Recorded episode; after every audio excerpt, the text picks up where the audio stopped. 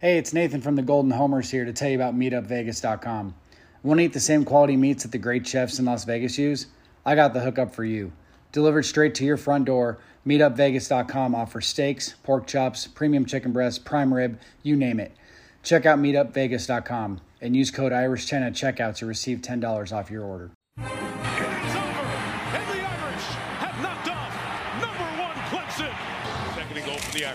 Timeout.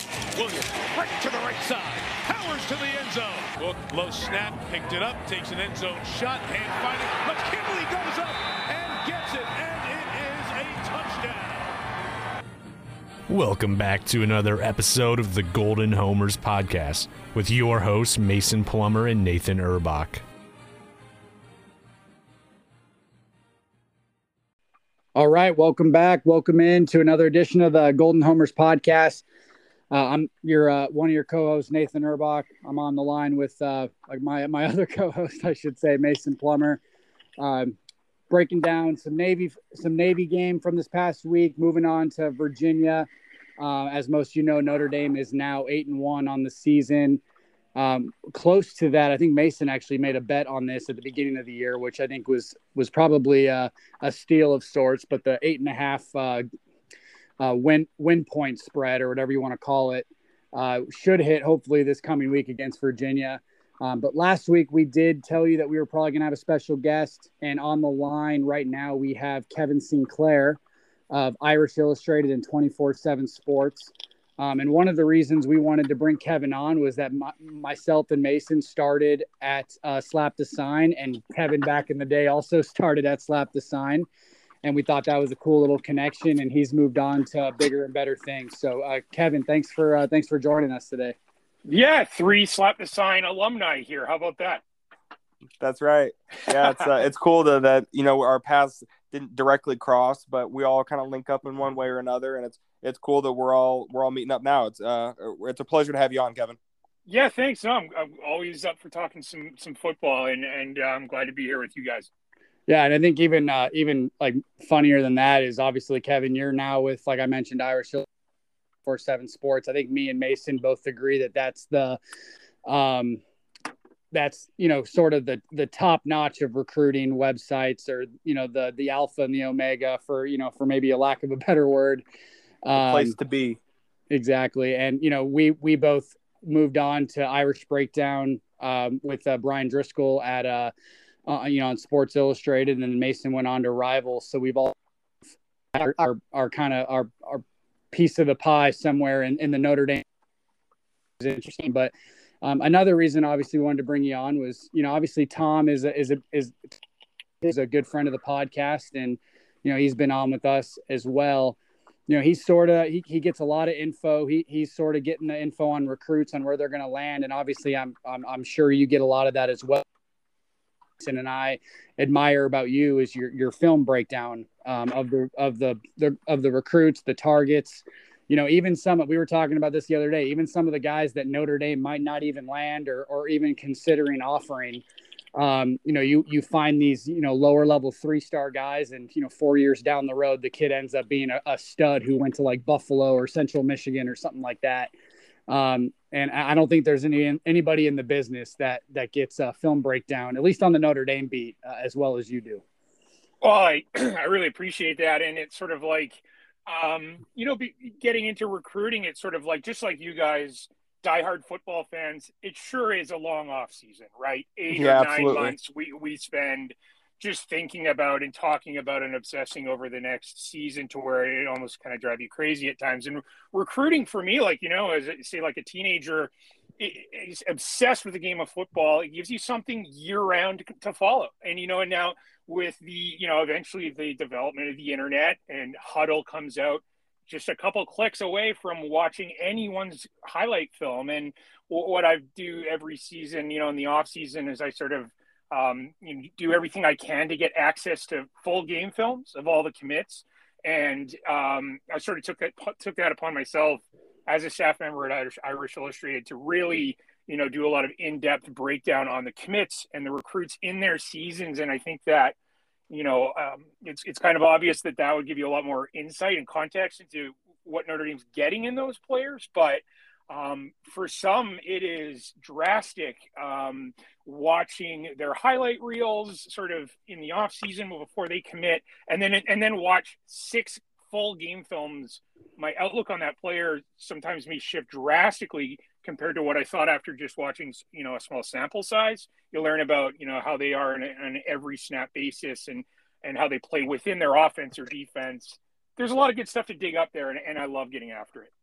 So Kevin, Nathan, Nathan pretty much hit the nail on the head that there's at least I haven't found I'm somebody that digs so deep into film and ha- is so knowledgeable not only about the game of football but kind of the direction that the Notre Dame program wants to go. It seems like you have your eyes on some targets that seem to fit the program, maybe even before some of the coaching staff does. You you have your eyes on some guys that some guys that are, that are going to pop. Is that something that's kind of gratifying for you to you're watching these game game films of guys that you see are maybe a low three star and then to watch them rise and essentially you call your shot and you're like, oh man, I knew this was this guy was going to be a dude. You know, a couple months before he even saw his big rise. Well, I'll tell you a funny story. Like I'll give you a couple of examples. Okay, there's a few that I had brought up long before sort of Notre Dame had offered them or whatever. Notre Dame may have very well known about them and tracking had been tracking them before I had. But here's a couple of examples. Um, in the 2021 class, so last cycle, long before National Signing Day, about a year before that, Notre Dame didn't sign any linebackers the year before that. It didn't seem like any linebackers were particularly leaning toward Notre Dame.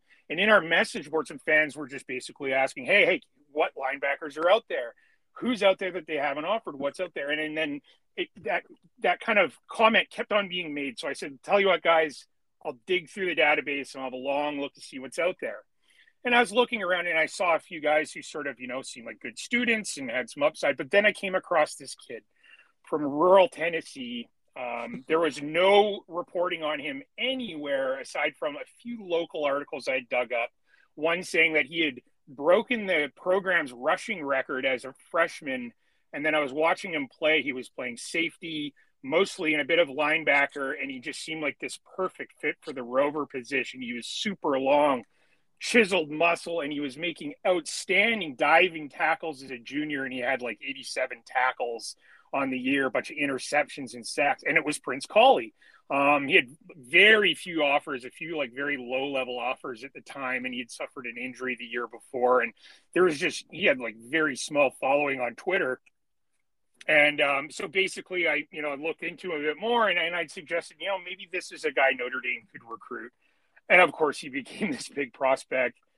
A second one was Nolan Ziegler. Um, you know, one, it's a very long story, but my personal high school football coach, he was from Grand Rapids, and when I still t- keep in touch with him to this day. Uh, he grew up in Grand Rapids, and he's always asking me when I see him once in a while or talk with him, "Hey, any kids from Grand Rapids?" And as a recruiting analyst, every once in a while you kind of get, um, you know, every day you get random recruits following you, right? And I get this. Uh, one day I get a follow from a recruit, and it said Grand Rapids. Ordinarily, I don't have time to look at them all. But I clicked on his profile and, and I looked at his film and it was very similar to Prince Kollie. Wow, he's a safety. He's six three and a half. He's got all this range, cover skills, tackling ability. Then I got to talking with him, and it turns out, oh, my grandfather played at Notre Dame and won a championship. My grandmother was a cheerleader at Notre Dame. She tutored Joe Montana, and this big story came out. And Notre Dame, I don't believe, was recruiting him at the time, but I couldn't say no to that story. All of his connections to Notre Dame. His head coach was the offensive coordinator under Brian Kelly uh, at, a, at a college in the past, and um, and it was funny to to just see how he turned out to be this you know Notre Dame recruit. Now he's committed to Notre Dame, so you know you dig around long enough, and you know the markings of a Notre Dame player: high, you know, good students, um, oftentimes from Catholic schools uh, you can find them. And you know, I'm I'm paid to dig around on this stuff, so I'm going to do it. And, and and I guess I've found a few in the past. Yeah, absolutely. And it seems like something you have to enjoy because I have to imagine it for the success stories that there are, which are always super cool. And I know Nathan and I enjoy, especially those few that you mentioned. I'm sure there's got to be a bunch where they don't exactly work out. The kid goes to a different school for for one reason or another. Do you ever kind of get discouraged, or is that just something that you found that's just part of it?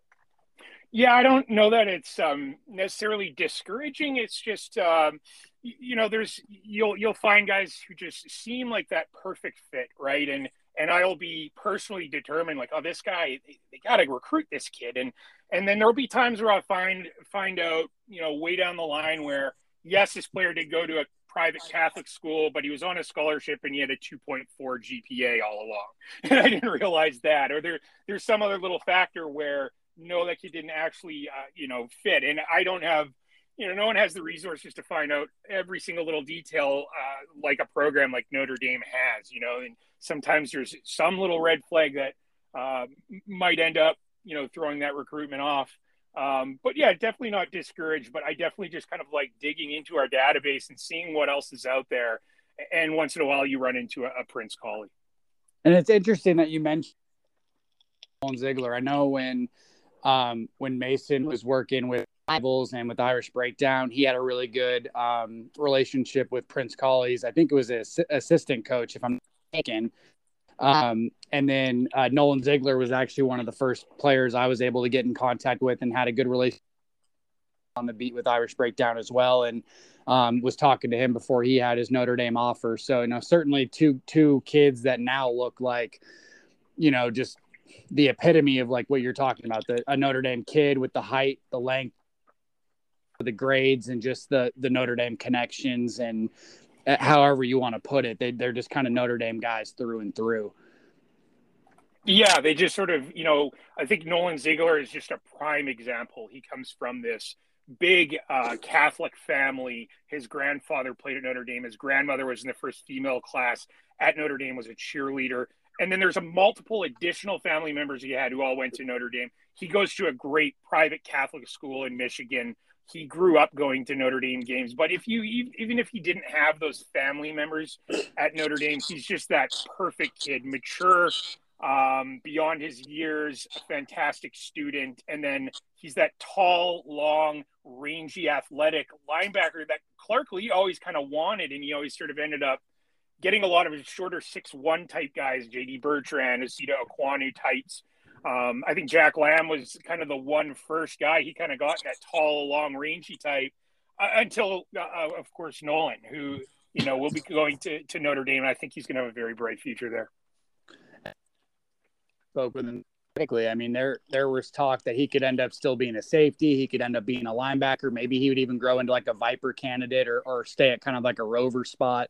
So just the versatility, I think, is there as well. And you can probably say that with a lot of the Notre Dame linebacker commits this year. And I know you've you know dug into the film on a lot of these guys, but but Jaylen Sneed is someone that has a lot of twitchy athleticism that – you know, could probably start out at safety if he really wanted to, but you know, I'm sure he'll play linebacker at the you know Rover at, at Notre Dame. Um, you know, Prince Kollie, like you mentioned, played safety a little bit in high school. Um, but sticking to the 2022 class specifically, I mean, there's been rumors that Joshua Burnham could maybe move into a Viper, um, you know, or as a Viper candidate down the road. Um, and and, you, and then like you have Junior uh, Tuihalamaka, who's probably your your your typical Mike um, and the one guy that is 100% like a Mike linebacker through and through. And, um, but I think the versatility of this linebacker class sets Notre Dame apart. And I think it's one of the, you know, I think most people agree that it might be the, the best linebacker recruiting class in the entire country. Yeah. Yeah. No, there's no doubt. You know, I, it's really interesting to look at that class. And you're right. There's a lot of versatility in there. I think it starts like, you know, in the Midwest, they have these two you know, six three and a half, six four, super athletic, super versatile, four star linebackers there, and Joshua Burnham and Nolan Ziegler. Joshua Burnham is extremely interesting. I've watched several of his games this year, and you know, you want to talk about a starting quarterback, mostly out of shotgun, delivers a lot of great passes, but his ability to run the football, he what I've my biggest takeaway in Joshua Burnham is is what you know in terms of something I learned through watching all his games this year is his toughness. You know, he almost never comes off the field aside from special teams, playing Mike linebacker, and he is a marked man where they have one or two linemen releasing uphill at him on an every snap basis. So when he makes a tackle, he has worked through one or two blocks, usually both of them being offensive linemen um, that and, and the way he attacks and sheds and makes tackles, um, stuffing the inside run game, you got to be one gritty dude to to roll through that for four quarters. I've never seen him limp off the field or show any, you know, uncomfortable type, you know, notion from him. And then on offense, he's running the ball uh, heavily, you know, 20 carries a game sometimes, um, rushing for several touchdowns, taking so many hits, rarely goes down on first contact. That is a warrior of a kid, but he's also such a large frame. Like you said, I think that notion of him potentially playing on the edge, you have to think about that with his size, um, his length. Definitely, I could see that right now. I, I personally like him at Mike or, you know, Mike linebacker one of the inside linebacker roles because he's real tough and attacking inside. And I can only imagine kind of what it'll be like when he has some more free space to roam where he's not – you know, marked by the opposing offense where they're making sure to release several blockers at him every set. It's not going to be like that. It's going to be much different in college, right? He'll, of course, have to shed blocks like everyone does. But I'm going to be interested to see when he is not the sole focus of the opposing offense. And then I think that Nolan Ziegler, um, you mentioned it with him potentially playing safety. I think absolutely the, you know, the, the position, linebacker position of him playing in space – being able to cover the slot, definitely being a nickel linebacker. And then maybe, let's say, for example, if you were an underclassman, he wasn't in the starting linebacker unit. There's certainly, I could imagine like a, a nickel package role where he comes on the field to cover the slot because he's a guy who erases receivers. He is, that's one thing I feel like has been underreported about Nolan is just his coverage ability is outstanding.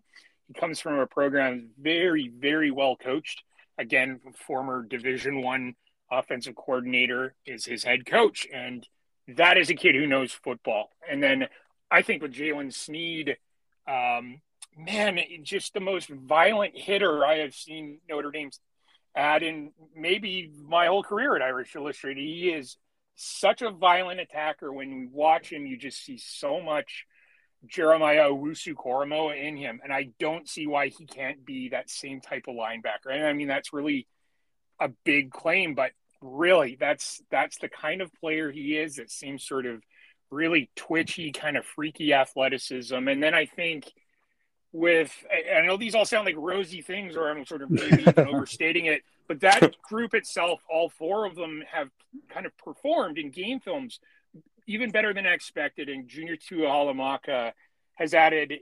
Um, I, I uh, put out some reporting on him where, you know, he trains full time throughout the off season with a group of defensive backs, and Chance Tucker was in that group last year, and so were several other other former four star DBs. Where he's the only linebacker there working specific defensive back training heavily throughout the offseason. And you can see it in the way he's moving and I think it's sort of stock up for Tuihalamaka as a Mike linebacker right now.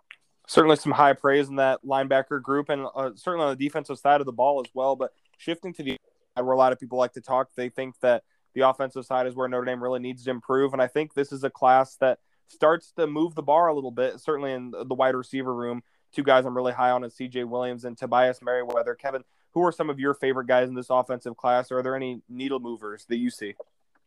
Yeah, I think that, you know, um, right off the hop, uh, Tobias Merriweather is, um, you know, my coworker and boss Tim Prister had suggested before that he Tobias Merriweather is a Tee Higgins like receiver, and I think that would be like the best possible outcome for him with that size. You know, I believe he's about six four and a half, and serious track background for him. He can really move, and if there's one thing he sort of has developed incredibly well over the offseason is his route running ability. I got in, in touch with his uh, receiver trainer who actually, you know, was signed at Cincinnati under Brian Kelly. Um, he has a great, a great guy there in his corner in terms of teaching him. But Merriweather, his route running and then his ability to fight for the football and hang on to the football when he's taking shots, say over the middle on a post, He's just a lot grittier there in, in the sort of the routes than he catches the ball. So Tobias Merriweather is out, an outstanding prospect for Notre Dame. Um, and then I think that, yeah, it, if you have to talk about the top two, it's got to be those two receivers. You know, CJ Williams is as polished a receiver as I've really seen in, in this class. Um, he, I remember talking to him when he was a sophomore and he had set up a visit to Notre Dame just before the coronavirus broke where he was going to attend a spring practice. And I mean, you talk to a kid, I talk about it's like talking to a 30 year old when you're talking to CJ Williams. It's not like talking to a teenager. So that maturity, and then, um, you know, if you want to talk about a program that can produce college ready receivers, it's Mater Dei, and he's one of the best they've had. So it really starts with those two. And then I think if we just were to like talk about maybe one guy who maybe there's not enough hype around, uh, it might be Joey Tanona. You know, he is a bull. You know, he bench presses 400 pounds. He's 6'5, 300 pounds. Um, I don't think he'll play tackle at college. I can maybe see him playing right tackle, but he's probably going to, you know, be a guard for Notre Dame. And they need guards, right? They do. And um, that is a kid who is extremely strong at the point of attack, works really hard. I think he could be a really good one for Notre Dame.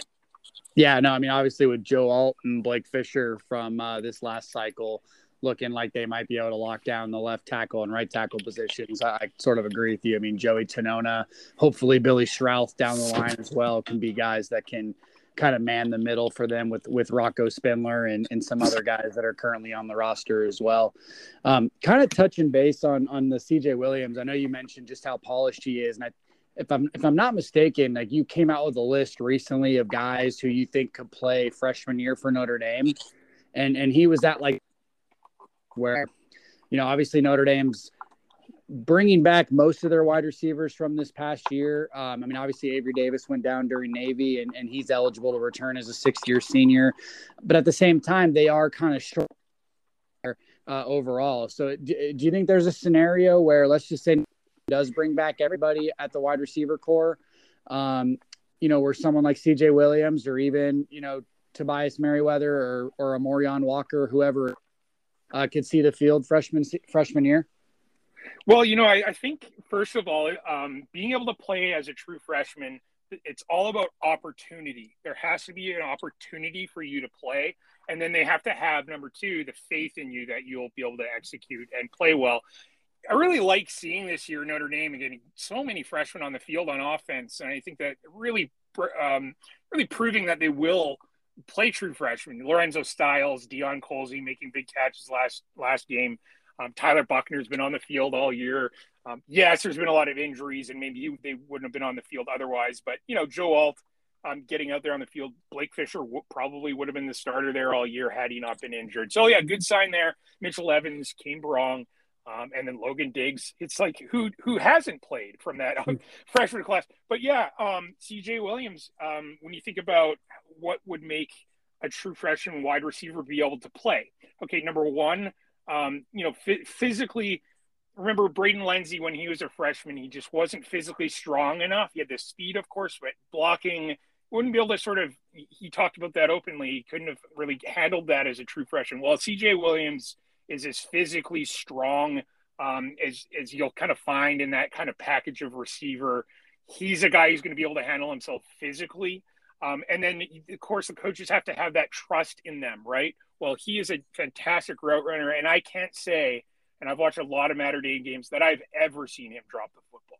He just he's as clutch catch guy as you'll find, and it's sort of like, okay, well, I can't. It's more. It'd be harder to find the reasons why he wouldn't play, and I guess maybe that kind of goes back to opportunity. You know, if they brought back Kevin Austin and, and Braden Lenzy and Avery Davis and all that, you know, then it gets a little trickier to find, okay, where does he fit exactly? But again, I think he'll earn the trust from the staff very quickly. He's enrolling early.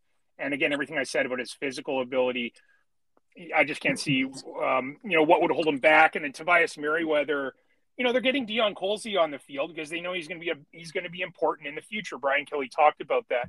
Well, Tobias Merriweather is going to be very important too.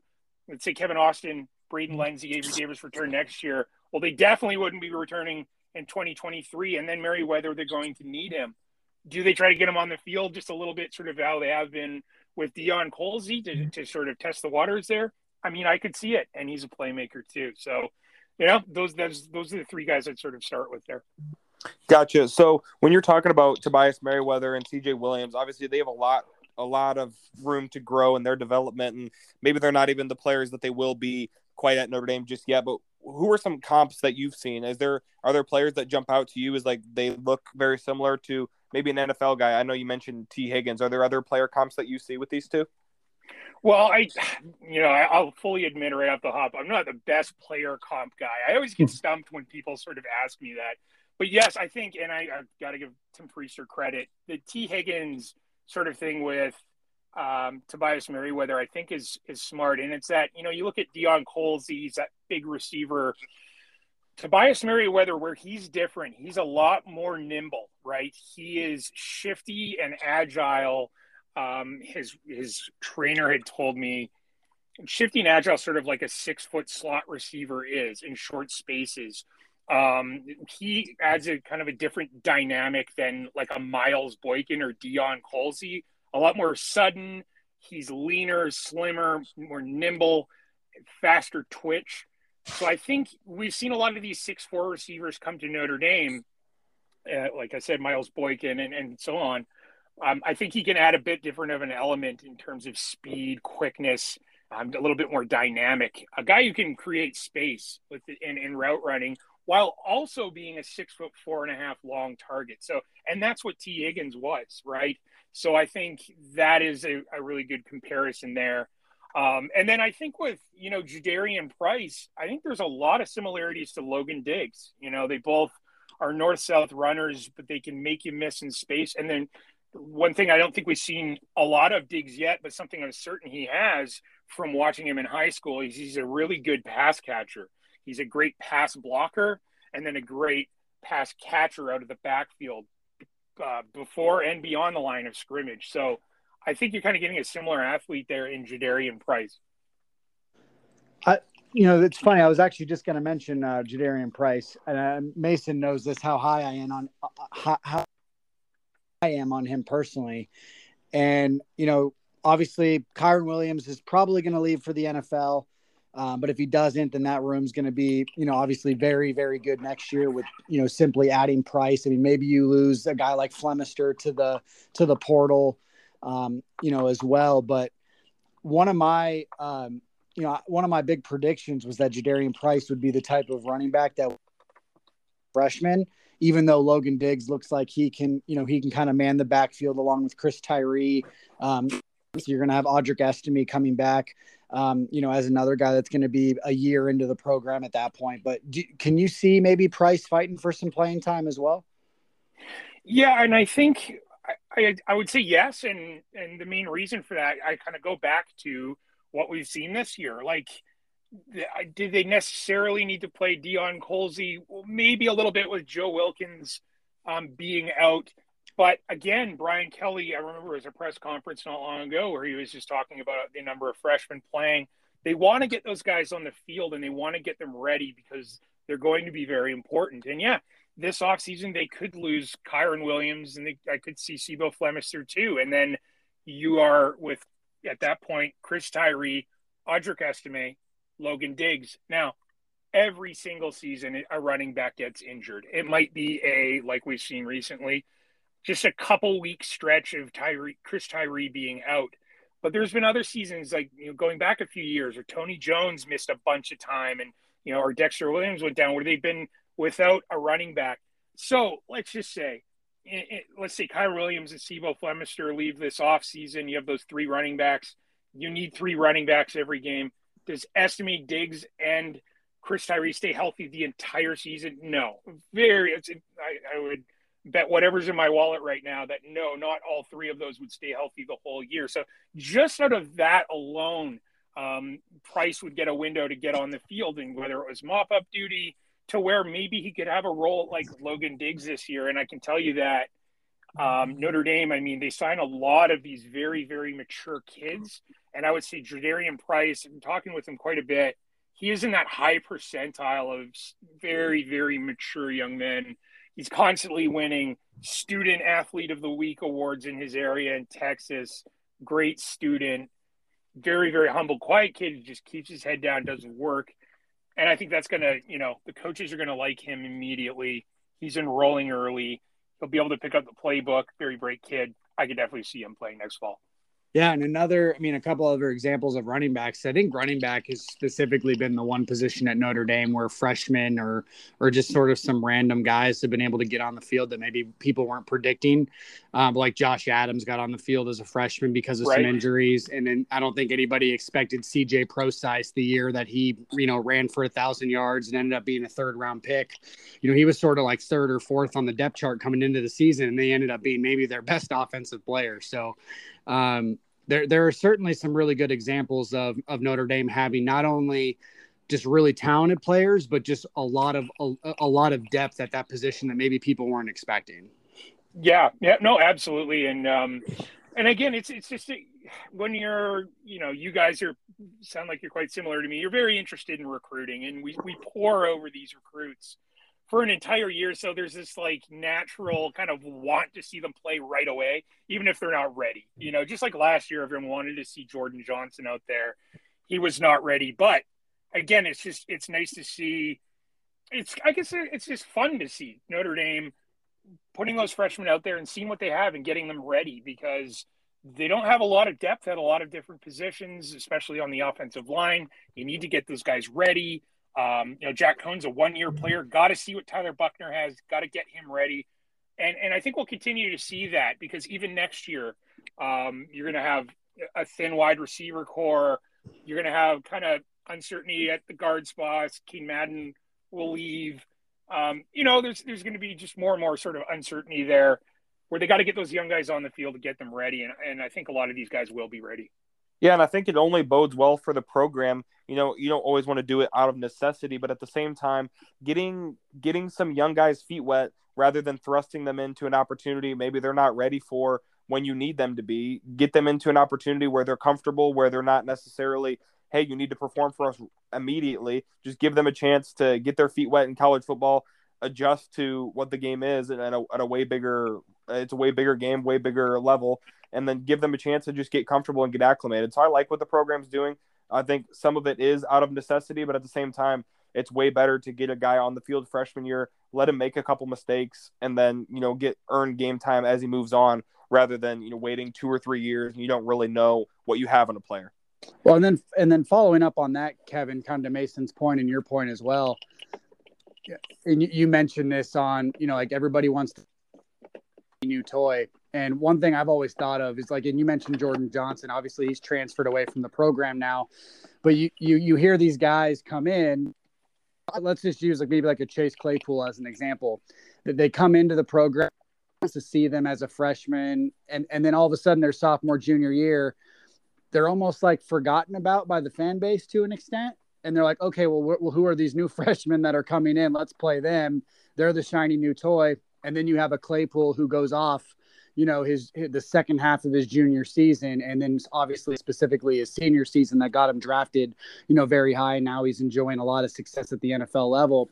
And it's funny I think this weird dynamic of fans that follow recruiting specifically they they like like you mentioned they they want to see the shiny new toy but then they forget about the the toy that they were interested in, interested in the previous year. Yeah yeah it almost kind of goes back to sort of like you know with Notre Dame's fan base the most popular player is the backup quarterback, right? Everyone wants Always. to see the guy. Everyone wants to see the guy they haven't seen yet, and they're convinced through the hype of recruiting coverage that these guys are already superstars, and they're often not. Yeah, yeah absolutely.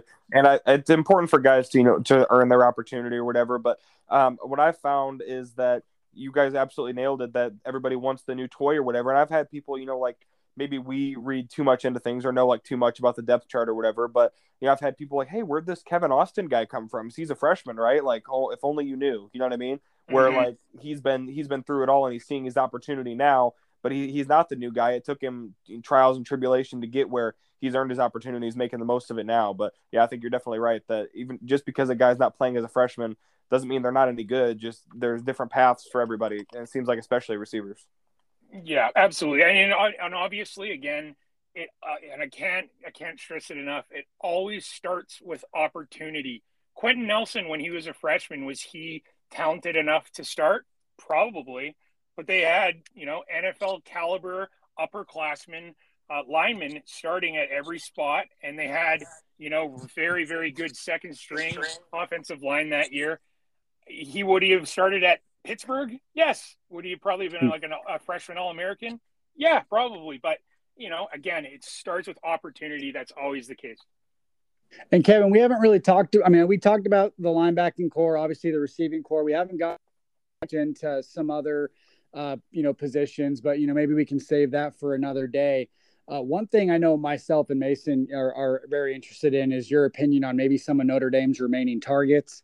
Um, I know before we before we hopped on, you know, you were talking about how you know Xavier Nwankpa, you know, no one really knows where he's going to go yet. He's down to three programs. Uh, maybe all three programs have some optimism. Um, but regardless, I mean, maybe we'll hear your thoughts on him. I mean, Notre Dame obviously had a five-star quarterback on campus a few weeks ago, and Walker Howard. Um, I would both love to hear your thoughts on him as well, and maybe compare compare him to Stephen Angeli, who's also in the class. Yeah, well, let's let's talk, let's quickly just touch on three guys then. Um, we'll start with Xavier Nwankpa. So r- right from the get go, you know, I had a deep dive into looking at five star safeties from previous classes, and I went back like 10 classes. First off, there's only a few five star safeties each cycle. Okay. Um, looking through it all, it was like 99% of the five star safeties over the last decade. Maybe it wasn't quite that high, but it was it was extremely high. Were either from the southeast or they were from California, right? right off the hop, those areas, as we know, are diff- uh, it's difficult to recruit flashy defensive backs from those regions or they play in great weather. They're probably really into the SEC or maybe the Pac 12 if they're out in California. Very, very rarely is there a five star safety in the Midwest. So, right off the hop, it's like, okay, this is an opportunity for Notre Dame. Number two, he starts reeling in offers. He gets an Ivy League scholarship offer. So, this is a five star safety in the Midwest nearby, and he has an Ivy League scholarship offer.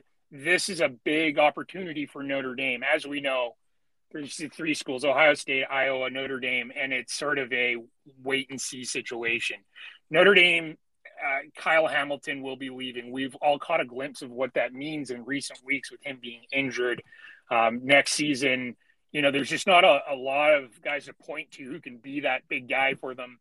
If they need a if they need a big splash in this class, it would certainly be Xavier Wang. But now getting on to another one, Billy Schrauth, you know, from the outset, first conversation with them, perfect fit for Notre Dame. He's gone to Catholic schools his entire life. He's a big, you know, farm boy. Grew up on a farm in Wisconsin, so Wisconsin, who almost always signs all of their top prospects from in-state they were going to be a, a, tough tough battle. But Schrauth had gone to a, a his bro- older brother had gone to a football camp at Notre Dame when he was a kid, and he tagged along, and he just fell in love with Notre Dame.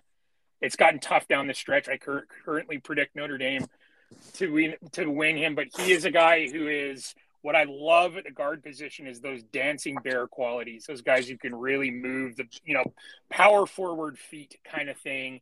You know, we saw a bit of that in like Aaron Banks, big guy who can move Billy Schrauth doesn't quite have that size, but he is that dancing bear. He would actually be an excellent three technique defensive tackle, um, but he can really move. And and I, I, like Notre, where Notre Dame sits with him. And then you know going on to uh, Walker, the quarterback out of Louisiana. I mean, I watched. Um, I as soon as I knew that he was visiting Notre Dame, I dug up two game films and watched him, and he is just about the most accurate passer I've seen like as a high school quarterback in recent years. Like he's as accurate or more accurate than any of the names, big names we've talked about.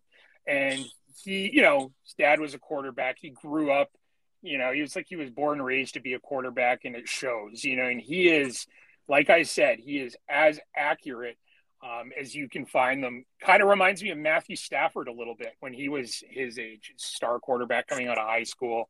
I think he can be that kind of quarterback in college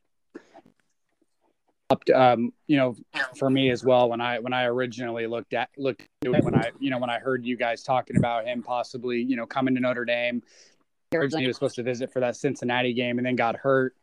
Um, you know, and I, I was just watching it. it was like you mentioned. I mean, there was accuracy. He he he might not have the athleticism that has, but he certainly has plenty of it. Um, you know, and he can pretty much make it throw throw in the book. Um, so yeah, it, it certainly popped for me as well. But um, Kevin, I mean, we really obviously appreciate you joining. Um, you know, maybe one quick, uh, one more quick thing before you go. Um, Mason sort of touched on this earlier with a question, just kind of maybe taking some underrated recruits from this class. Um, are, are there any guys that maybe in this, you know, 20, 21 man class currently that you're higher on than maybe the, the general consent of your counterparts at Irish Illustrated? Yeah, I'm going to go with Aiden Gobaira. I think that uh, there hasn't yeah. been there hasn't been nearly enough sort of hype around him. I mean, he is six foot six, 230 pounds. His first step, his fast twitch ability is as good as it gets, and I would rank him as a top 100 recruit. I think, um, you know, sort of I've heard through the grapevine that there's similar confidence about him around Notre Dame. I think he's the best defensive end Notre Dame has landed a commitment from since Isaiah Foskey, and I think the sky is the limit with him. And I think he is, with how we've seen Marcus Freeman move um, their weak side defensive ends back to linebacker. If you watch Aiden Gobaira's film this year, he's been playing uh, probably 60, 60%, 70% of his snaps on the edge with his hand in the dirt, and then the, and then the rest of them at Mike linebacker. So you can drop him, he can cover. He has the highest motor. Man, I can't count how many times where he's got his hand in the dirt as a defensive end – and they throw a slant, throw to the receiver on a slant route, and Gobaira makes the tackle 25 yards upfield. Um, when he was coming off the edge and rushing the quarterback. His motor and his tenacity are unbelievable. And again, he's 6'6, 230, incredibly athletic. Well, it's funny you say that because maybe great minds think alike. Because I recently ranked my my Notre Dame commits, and Aiden Gobaira was number one on my list. So it tells you how how how much I think about him as well um, or how how I um, you know how high I think of him, and I, I know Mason as well, just from an overall athletic athletic standpoint. But um, unless Mason has something for you, um, like I mentioned, you know, I really appreciate you coming on, Kevin. And Mason, do you got anything else? No, that's it. Yeah, just Kevin wanted to express our gratitude for you coming on, man. Your insight is essentially unmatched, and we we really appreciate it. I hope all the listeners appreciate it as well. And uh, hopefully, this isn't the last time. We really appreciate you having you on, and uh, it's always good to hear from you. Yeah, I mean, I love talking ball, guys. Thanks for having me on. It's been uh, it's been great. And guys, if you're not, for whatever reason, if you're not following Kevin Sinclair on Twitter and you happen to be following myself and Mason, obviously uh, but uh, but make sure you're following Kevin uh, at Kevin Sinclair underscore, and then certainly uh, you know we'll pump up 24 seven sports as well. Go get your uh, subscription there, uh, second to none in my opinion, and I know Mason feels very um, in regards to just the insight that they bring. Tom Loy, Kevin Sinclair, team Tim O'Malley, all of you guys do a great job and, and, second to none in terms of coverage of Notre Dame football um, and, and recruiting as well. So make sure you're subscribed there and, and supporting, uh, you know, Kevin's work over there.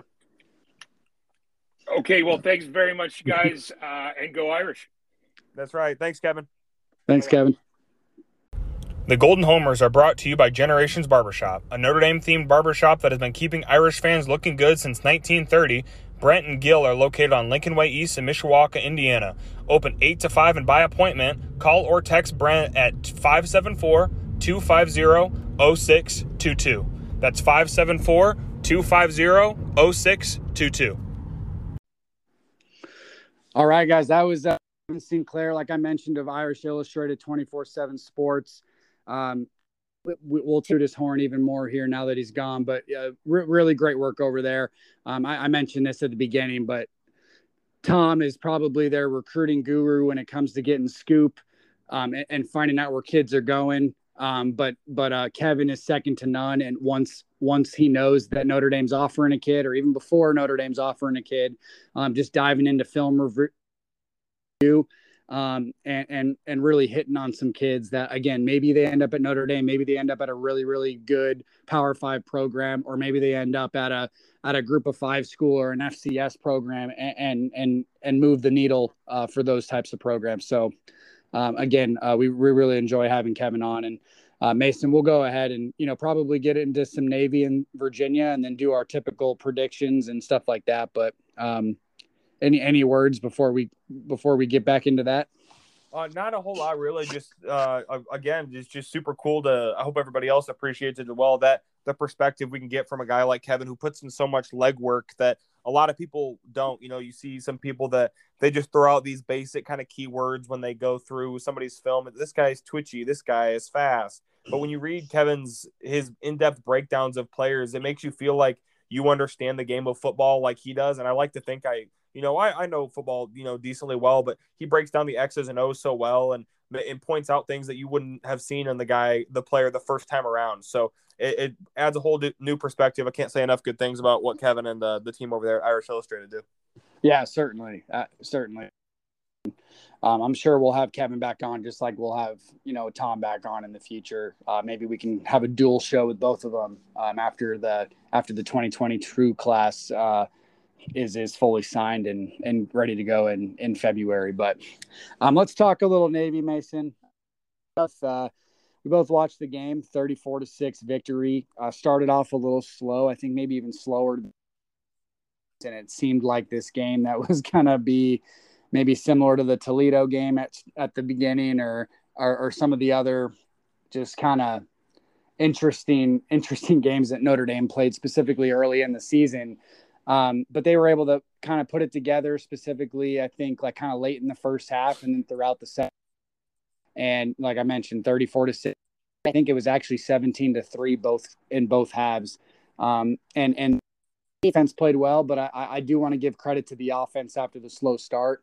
Um, you know, I thought overall the the game itself, when when you look at it from a start to finish standpoint, was actually pretty good. Yeah, overall it was, but yeah, certainly the start wasn't encouraging. Uh, I, it took a second watch through to really see what Navy was doing because I, you know, you get frustrated those first couple drives. You're like, okay, against a team like Navy, that if they're going to have success and win this game, they're going to limit possessions and they're just going to run the ball down your throat. And when Notre Dame doesn't even get a first down on their first three drives, it's it starts to become discouraging. You're like, is this? Are we really going to do this with a, t- a terrible Navy team? Really? So. I looked into it, and, you know, when they're dropping eight, there wasn't really anywhere for Coan to go. And then once he doesn't have his first read or second read, they want to do that one, two, three, and throw kind of thing. Once he doesn't have that, he he doesn't move very well, and that's where you kind of see everything collapse. So they're committed to they were committed to stopping Coan reading it downfield, and then there wasn't really a lot of room for Kyren Williams to run around either. So uh, I think Notre Dame loosened it up with Buchner, and then from there on out, just Notre Dame has better athletes and they handled the game as they should, covered the spread. So all, all two thumbs up here. Yeah, and, and it was one of me and you agreed on this earlier in the season where there were times where we thought Buchner was kind of the problem in regards to he could have been better. And I think in this game specifically, it was kind of the opposite. Uh, like you maybe had their their eight drop man look and those first three drives specifically, I kind of blame the coaching staff. And I don't usually like to do that. I'm usually one that sort of, you know, puts the puts the emphasis on the players for the most part, you know, to, to kind of get the scheme down and do all that. But in in this specific game and instance, I thought Coan was fine overall. And there just wasn't really a lot going on. And then I think Tommy Rees, you know, decided finally after a couple series that he needed to go to Buck, figure things out. And once he did that, I mean, I think you, the word you used was perfect. It just loosened things up and and from there on out, Notre Dame the ball pretty much with ease the rest of the game. Yeah, and I think I know I am. I don't want to speak for you, but I'm a little bit trigger happy because I want to see Buchner. I just blame it on Cones. Oh, Coan this, Coan that, whatever. But I mean, there wasn't anything for him, so the same thing potentially would have happened with Buchner, other than the the added ability to rush, which Coan very much does not have, unless bar one freak run against North Carolina that nobody saw coming, which I still can't believe happens. But two um, runs against North Carolina. Well, one one for the touchdown, right? Yes, one for the touchdown. But I could I would That's argue the one the I'm talking about. I would argue the other one was even better. Well, who asked you? So, um, but yeah, so I, I, like to blame Coan sometimes, and maybe it's it's not warranted, but yeah, I'm, I'm ready for I'm ready for uh, what do you call it, Buchner season, TB12 season, uh, in the off season. I, I'm ready for that. Okay, fair enough, fair enough. I mean, obviously, I know we're both pretty high on him, so in that regard. But spe- but speaking of Buchner, I mean, I think the Navy game was just another sort of notch on the belt for him in regards to just his overall abilities. I mean, and Kelly's kind of touched on this in his press press conferences every week. You know, he, he's just getting better. I mean, you know, at the beginning of the season, he was sort of just a guy. Every time he came in, you knew it was going to be a run and then randomly a few games after a few games of that where it kind of stopped working. You know, may, obviously, I'm sure the practice, uh, you know, w- w- the practice he was getting was was preparing for them, preparing him for this as well. But you started seeing some, you know, may, maybe some more gadget throws. Like, okay, we know you have an arm, go chuck it deep. Let's see if Kevin Austin or Avery Davis, Braden Lenzy can can just run under it for a touchdown, whatever. And and those started to work. You saw it with Kevin Austin specifically. I forget what game it was. Maybe it was Wisconsin, um, if if I'm remembering it correctly. But you know, and then and then now you're starting to see this really really dynamic RPO game plan when he's in the game. I mean, he can run the ball. He he'll hand it off. He'll he'll actually do the legit RPO where he keeps it, runs, and then he has the option to dump it off to Michael Mayer in the flat for like 15 yards. Or you saw, I think it was the Avery Davis touchdown a few weeks back where Buchner could have kept it, but but Davis was wide open um, in the flat for a touchdown. And I think that was actually a, a play that the coaching staff gave him a lot of credit for because he changed it at the line of scrimmage, um, which is really impressive for, for a true freshman nonetheless.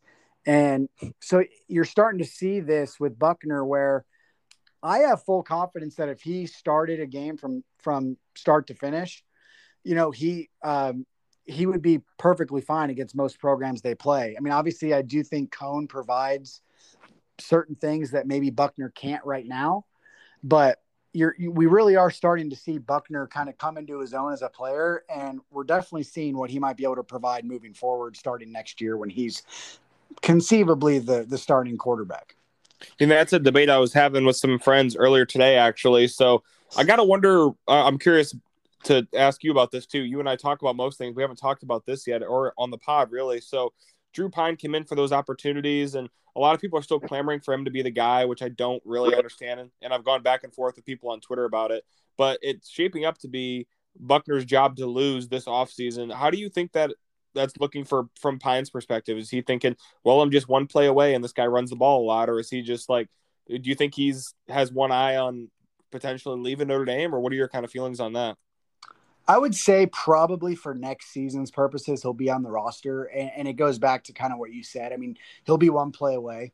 Um, at the same time, I also he probably has confident confidence enough in his own abilities where if the staff is is uh, willing to give him a chance to win the job, then I think he's a guy that is going to do everything in his power to win that job. In the I wouldn't bet on it because I think Buchner is just such a dynamic athlete that the staff realizes, hey, if this is a year that we want to possibly go to the college football playoff game again, and you know maybe actually win the national championship because you have such a dynamic weapon in Tyler Buchner that Notre Dame really hasn't had at the position. Um, you know that they'll probably roll with him, but I would say that if if Pyne does end up transferring, it would probably be after next season when you know you have a guy like Stephen Angeli um, who's going to be a sophomore and maybe clamoring to, to get some time or, or passing someone like Pyne in, on the depth chart. Maybe Walker Howard is a Notre Dame uh, player at that time as well. And who knows, maybe he's going to be better than, than Tyler Buchner is. I mean, I think he certainly has the ability to be.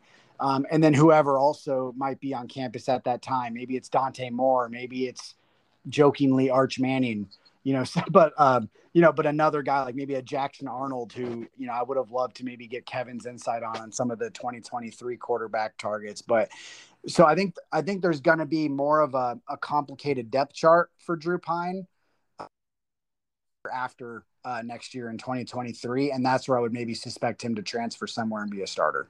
I could see that too, and it's just such a weird situation with what ended up happening with Brendon Clark, and then Notre Dame's looking at two quarterbacks in this class. They're not just going to take anybody, but if they can get Walker Howard, that's huge. And then potentially in 2023 as well, it looks like if they don't take two in the 2022 class, they want to take two in 2023 or maybe even in both. And they want to really just assess all of their options and see what they can what's really out there and what is available for them to land so i like i like the approach um, i think it's it's tough for a guy like Pyne, but at the same time, if you're the guy, then the staff's going to give you every opportunity. So I think he's a good quarterback. He's just not a needle mover, and I, I don't subscribe to the opinion of people say that oh Pyne's good. You know, he shows a lot of Ian Book, but at the same time, why don't you give a guy like Buchner, who maybe is not as polished right now, but he has all of the upside in the world? Do you not want that that guy who has the potential to be a, world beater, a guy that can take you into the college football playoff, maybe win it for you. Notre Dame needs that elite quarterback. That seems to be the recipe of winning a college football playoff and winning a national championship. You have to have a guy. You can't just have somebody that's just average. And I think that's what Pyne maybe a little bit better than average at a college football level. I don't think he's anything special, but Buchner, maybe he's not right now, but he has the potential absolutely to be. Yeah, and guys like Buchner and guys like Walker Howard and and I mentioned Dante Moore and Jackson Arnold in the 2023 class. Those are guys that are needle movers at a program like Notre Dame, possibly. Absolutely. But a guy like Drew Pyne, like you mentioned, like there are programs where he could be a needle mover. He's from the Massachusetts area. If he transferred into like a Boston college, like Phil Jurkovec did, or he transferred to like Pittsburgh or, or a program like that, where it's still Power Five, but like a little lower level expectation power Power Five programs that have produced NFL quarterbacks. Matt Ryan, Kenny Pickett's going to be a guy um, that that you know is probably a first or second round pick in this year's draft. So Pyne, who ends up at those type of program, he can be a needle mover for that program. And but and, and what I mean by that is uh, when he's on that team, maybe that's a year they go ten and two and, and compete for an ACC title or something like that. But when it comes to Notre Dame, I, I think you're right. I mean, Drew Pyne, his his absolute ceiling is probably Ian Book, and Ian Book proved that he could be a very good college quarterback and someone that I think is even underrated for Notre standards. But when it came down to it, they weren't able to win a national championship with him, and they proved that two years with him as the starter. Right, and I, and it, it's not any sort of slight on Drew Pyne to be able to be even in contention for the Notre Dame starting job and to have he was an All American and to have such a high ranking. That means he's he's one of the best quarterbacks in the country, right? He, he's one of the top whatever guys. He was highly recruited. He had an offer from Alabama, like yeah. stuff like that. Where it's not that he's not a good quarterback, but it's just that he to be an elite guy, you're one of the top two or three in the country, and that's what Notre Dame's on the on the hunt for. It's not that Pyne's bad it's just that you need a needle mover. He Pyne can do all the everything well. He he's just not quite that elite guy, which is unfortunate. And he can start at you know, just about every. You know, was there like maybe five or ten programs that Pyne wouldn't walk into and maybe earn some playing time. So Pyne's a good quarterback. I just don't think that he's he's the guy. But maybe maybe we'll he'll prove us wrong. I didn't think that he was going to be able to come in and compete, and he uh, he came in against Wisconsin and Cincinnati and and proved himself even to me. So maybe we'll be surprised this summer. Who knows? And I think the other kind of the other thing to to mention about Pyne is that if he went to a program like you mentioned, he had the the offer to Alabama.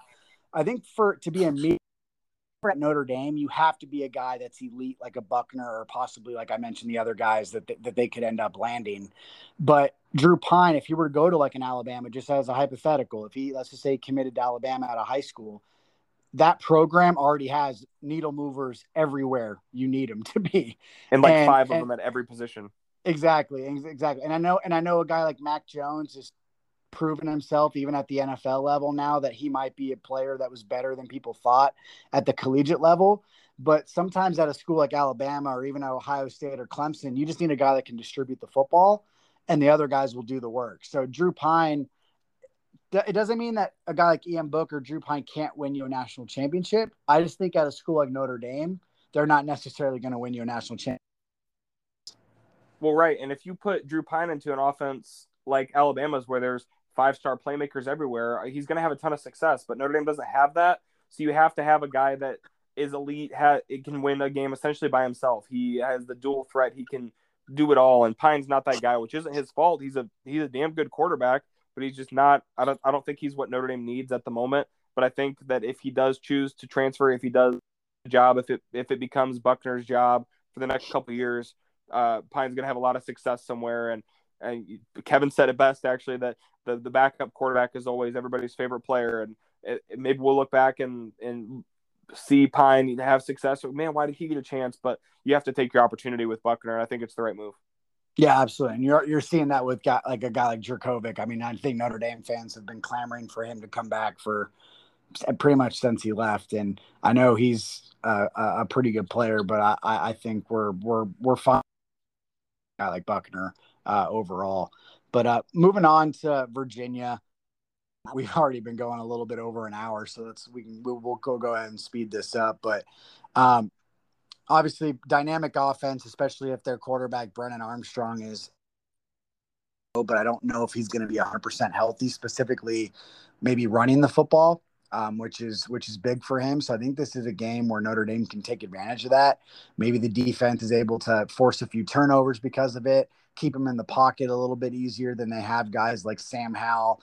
Um, and I, what was it, Burkmeyer or whatever his name is from from Virginia Tech. Yeah, Burmeister. Um, Burmeister. Yeah, I don't know why I said Burkmeyer. I think that's a offensive line recruit that committed to Penn State in 2023. But um, but but Burmeister, uh, you know, he's a he's a guy that was able to run all over Notre Dame when when given the opportunity. So I, I think the injury is going to help Notre Dame a lot here, and I'm not expecting it to be some sort of high scoring game that you know they had against North Carolina specific what Virginia's been able to do almost every game this year.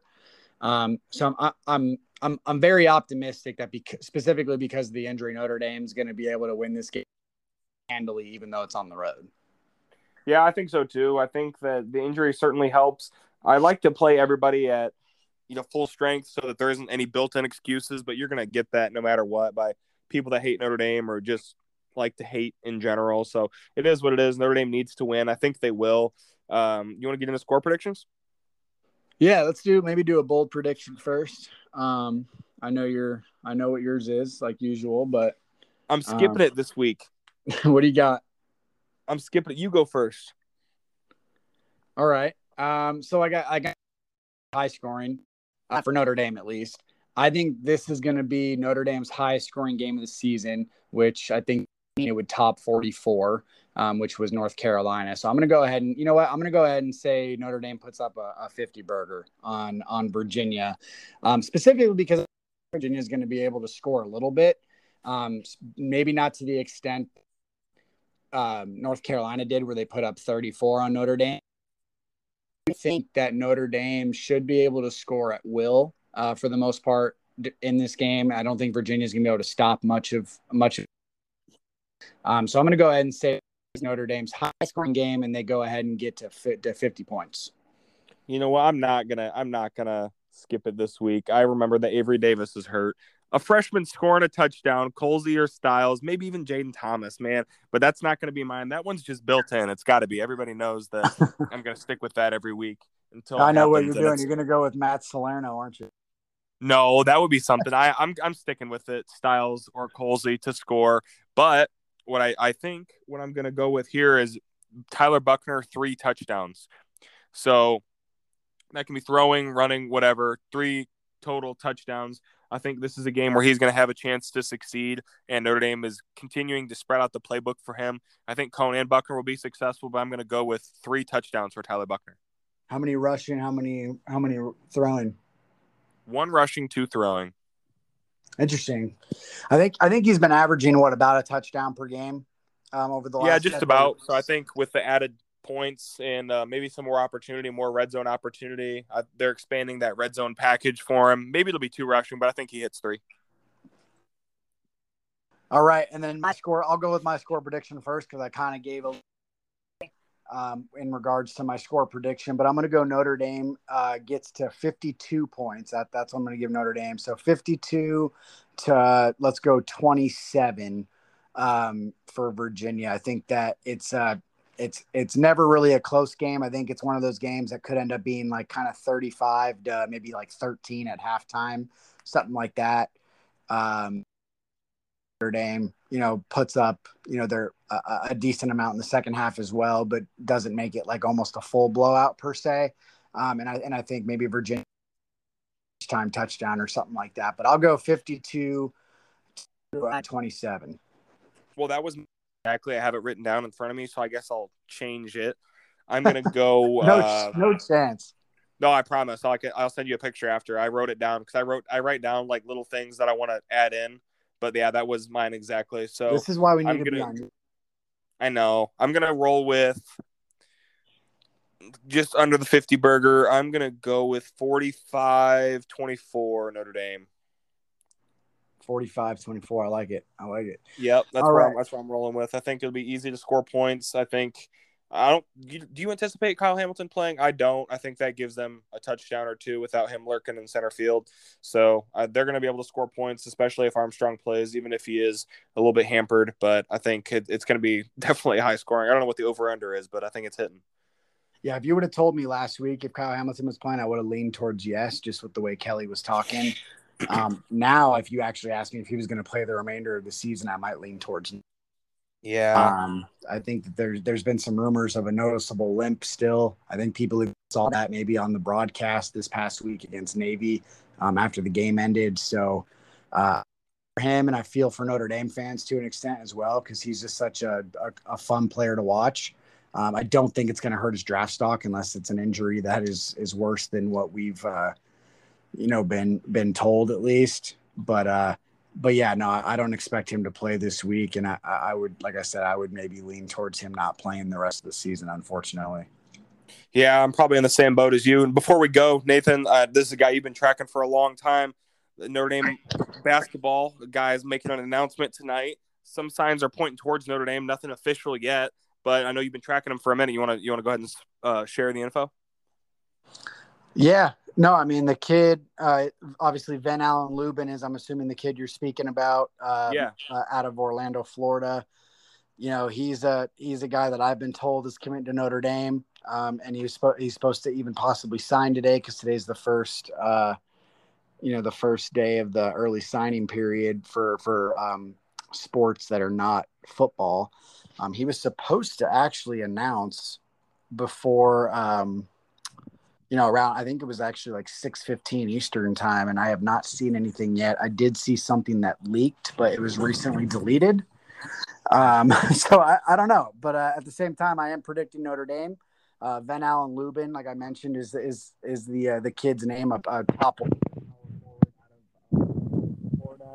Um, and I think we've mentioned this in a couple other um, couple other podcasts that Notre Dame is really um, a at a high level right now over the last two cycles. I think specifically, uh, Brey, Mike Brey deserves a lot of credit, um, kind of bouncing back recruiter, and you know maybe that has to do with the staff a little bit um, that he's that he's brought the staff that he's released as well. But um, but Lubin is a guy that I think is a needle mover. I know we're using that word a lot. Podcast, it's a good thing. That means good things. Yeah, exactly. But he's a needle mover in the sense of he is the type of athlete at the um, you know down low that Notre Dame probably the best athlete they've landed down low since Zach Auguste. He's a little bit different than Zach Auguste. That he, uh, at least at the college level, I think Zach Auguste is his his um, you know outside touch. Um, you know, since he's since him but I think Lubin's going to be a guy that is able to to post up from you know 15 to 18 um, and, produce. And then I think he's also a guy that finishes very strong at the rim and is just an like athletic is going to run the floor um, very well. I don't know if he's a rim protector per se. He's only six eight, but like I mentioned, he does have a lot of athleticism.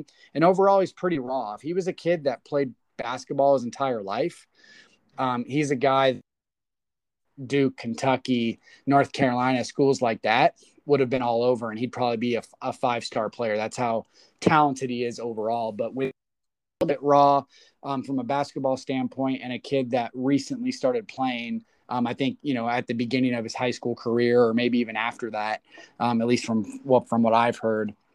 Um, you know, like I said, he, he, might not be a guy that plays now, um, simply because he's not ready from a maturity standpoint.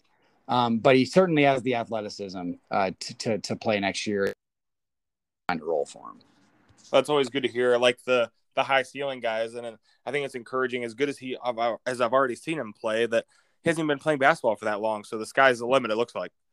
Yeah, and I mean, and he's just the cherry on top of a really nice class. I mean, they landed Dom Campbell um, a few months back, who I think is a very a very polished player and a kid that might be able to find a role as a freshman just because of that. Um, but he's he's a down low presence as well. So adding two guys when they're gonna probably lose. Um, well, they're definitely going to lose Paul Atkinson this year, the transfer uh, that that came in, um, and then they might lose Nate, uh, Nate Laszewski. Um, possibility he comes back for a COVID year. Um, but outside of that, they don't really have a lot of like height and length. I mean, Zona and, and, and Taylor, Elijah Taylor, I think are, are quality pieces that could be guys down the line, but I don't think that they're legitimate down low presences overall in the way that Campbell and Lubin are. So I'm excited to see what Notre Dame did there. And then obviously landing JJ Starling, um, you know, mentioned a few times. I mean, he might be the best commit that Brey's ever landed. So, um, and, and he did have a committable offer to Duke, which is rare for Notre Dame to land guys like that certainly some big time stuff, but we're going to wrap it up there. Certainly appreciate you guys joining us. Make sure to follow us on everything. Mason Plummer underscore Nathan underscore Urbach. Is that right? Yes, sir. It is on Twitter. Yeah, we we post everything Golden Domers related there. Certainly appreciate you guys listening and appreciate your time. Uh, go Irish, and uh, we'll catch you next week. Thanks for tuning in, guys. We'll see you after Virginia.